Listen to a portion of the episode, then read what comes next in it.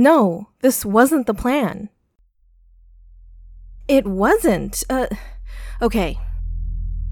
I didn't want you to fail or get your heart broken or anything like that. This wasn't. This. it's hard to believe me right now. I get it.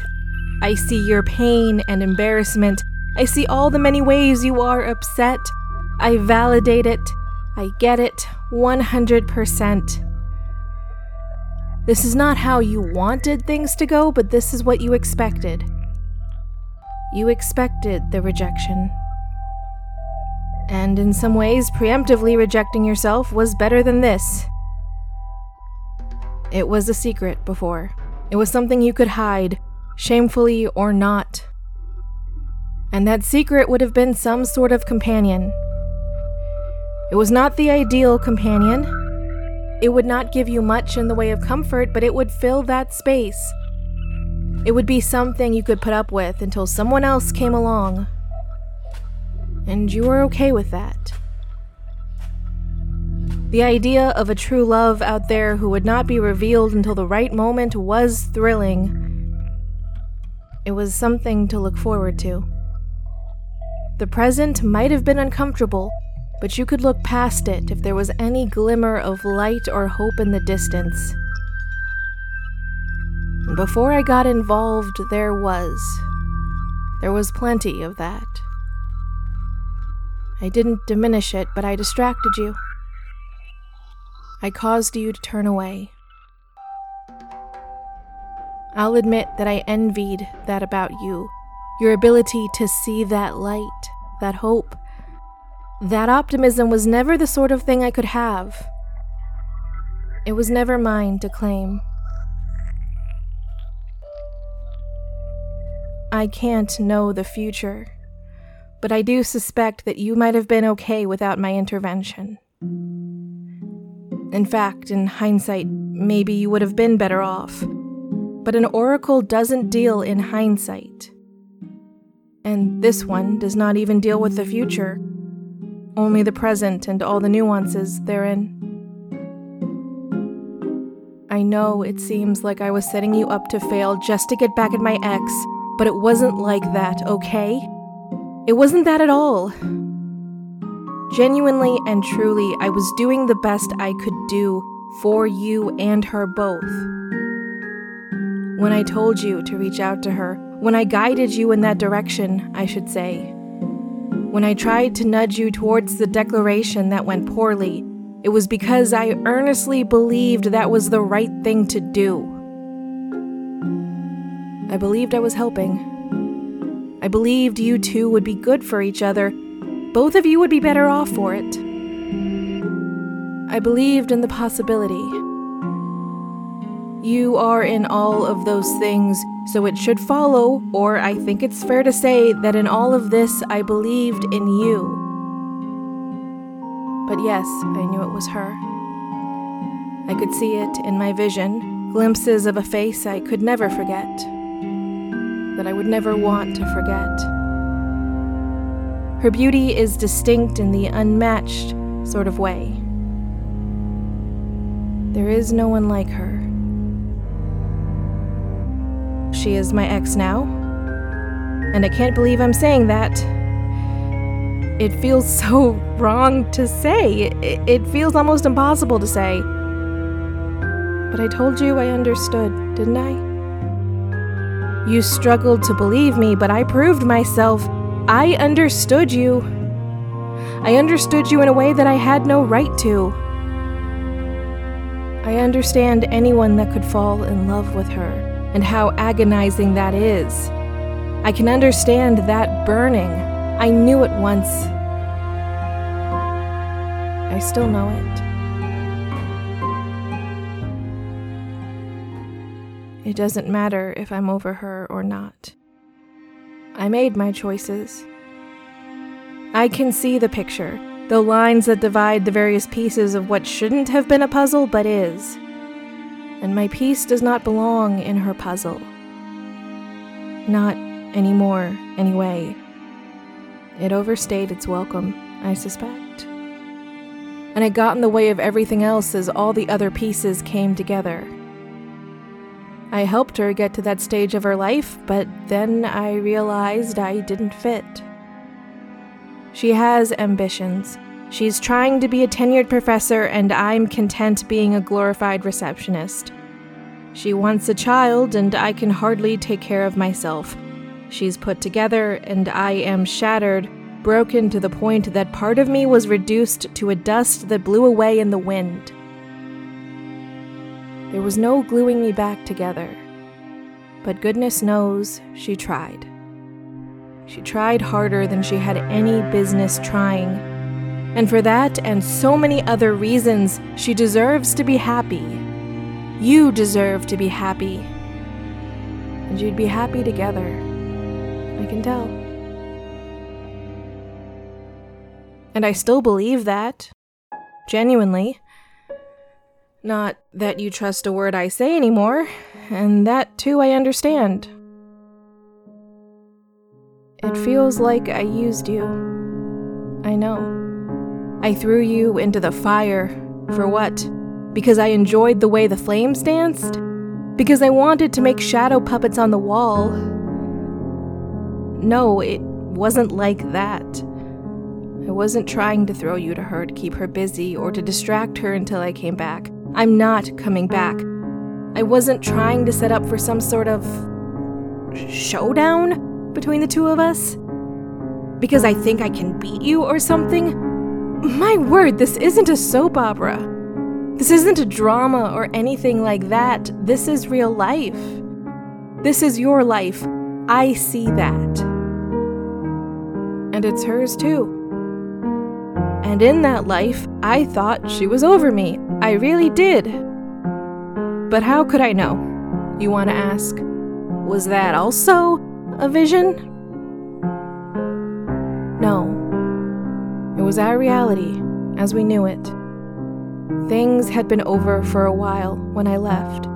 There was space in her life for you, I thought. I'm genuinely surprised she doesn't agree, and I wish she did.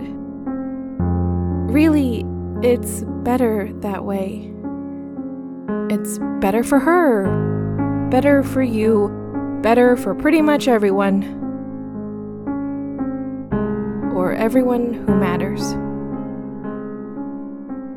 She doesn't see it, I know, but I really wish she did. I really do. I'm sorry.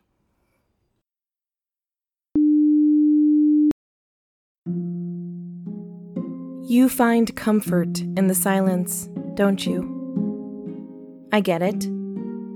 I've never experienced it myself, but I can understand. I can understand the appeal when silence brings peace. A pause to the chaos. A chance to gather your senses. A moment for contemplation. A calm that lets you fortify yourself. A chance to remember what this was all for, how this all started, and what it is that matters to you. Or that's what you need to use the silence for. You needed that sort of thing that you thought only the silence could provide. So when it first settled over your home, you welcomed it. Not enthusiastically. You would have rather that the need for it never arose but it did arise. And now that the need is there, the silence and all its presence to you may help.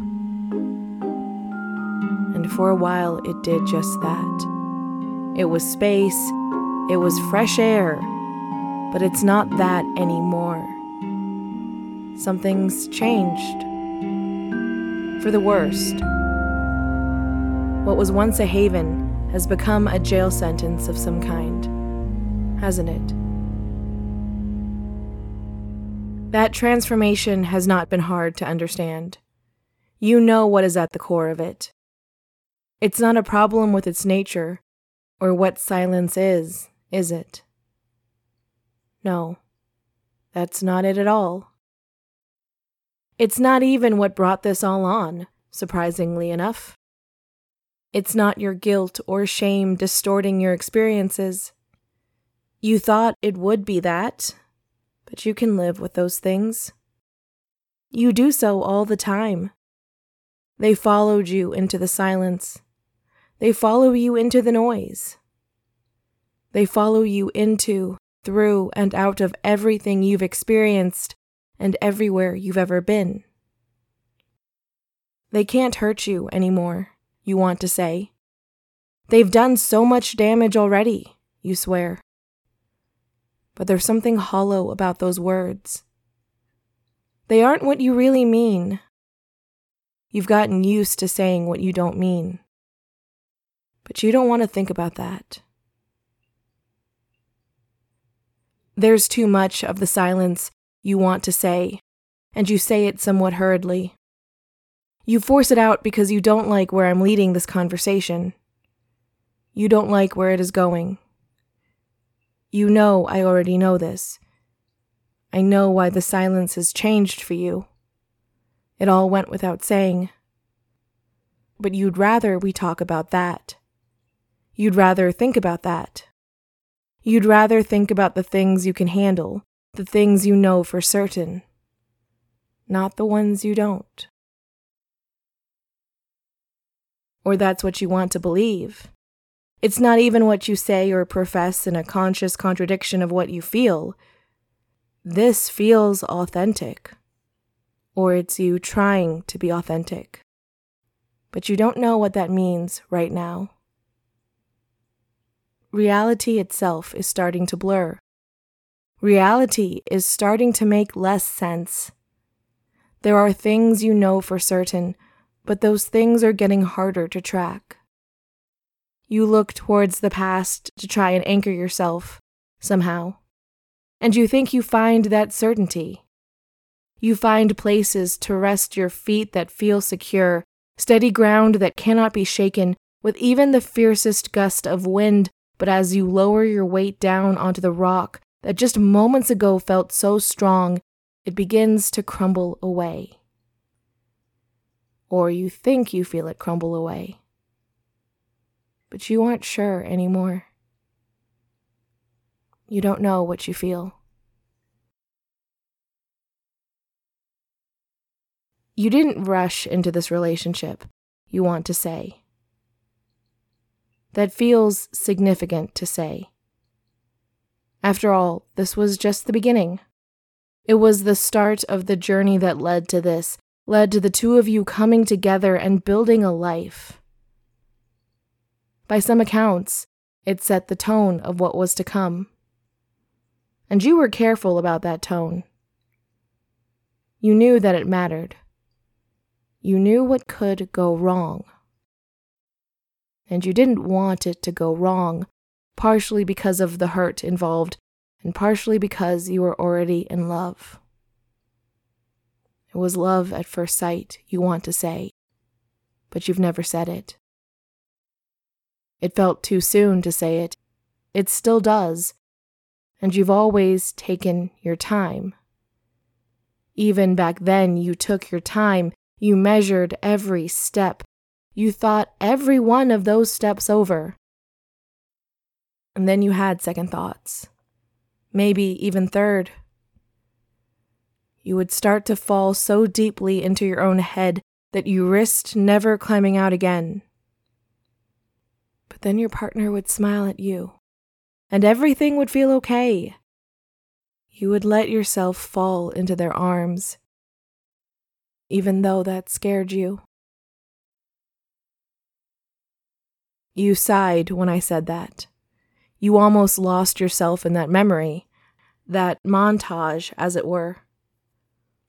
Or maybe it was the distillation of all those memories, blended together into something beautiful, into something you miss. To that need that you were trying so hard to not think about for your own sake because you understand, you want to say. You understand why your partner is not talking to you right now. You understand that there is hurt there, and it was hurt that came to be without an explanation. There was a reason I said no, you want to say. But you can't say that, because that is not an idea that can be said without a follow up, without an explanation, and you can't offer that. So instead, you let the air lapse into silence. You let your partner fall into her own head.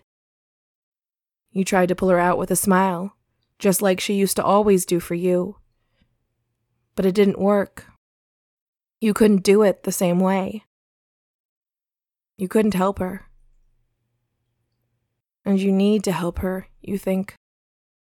That's the answer, you think. You want to say it. You won't say it.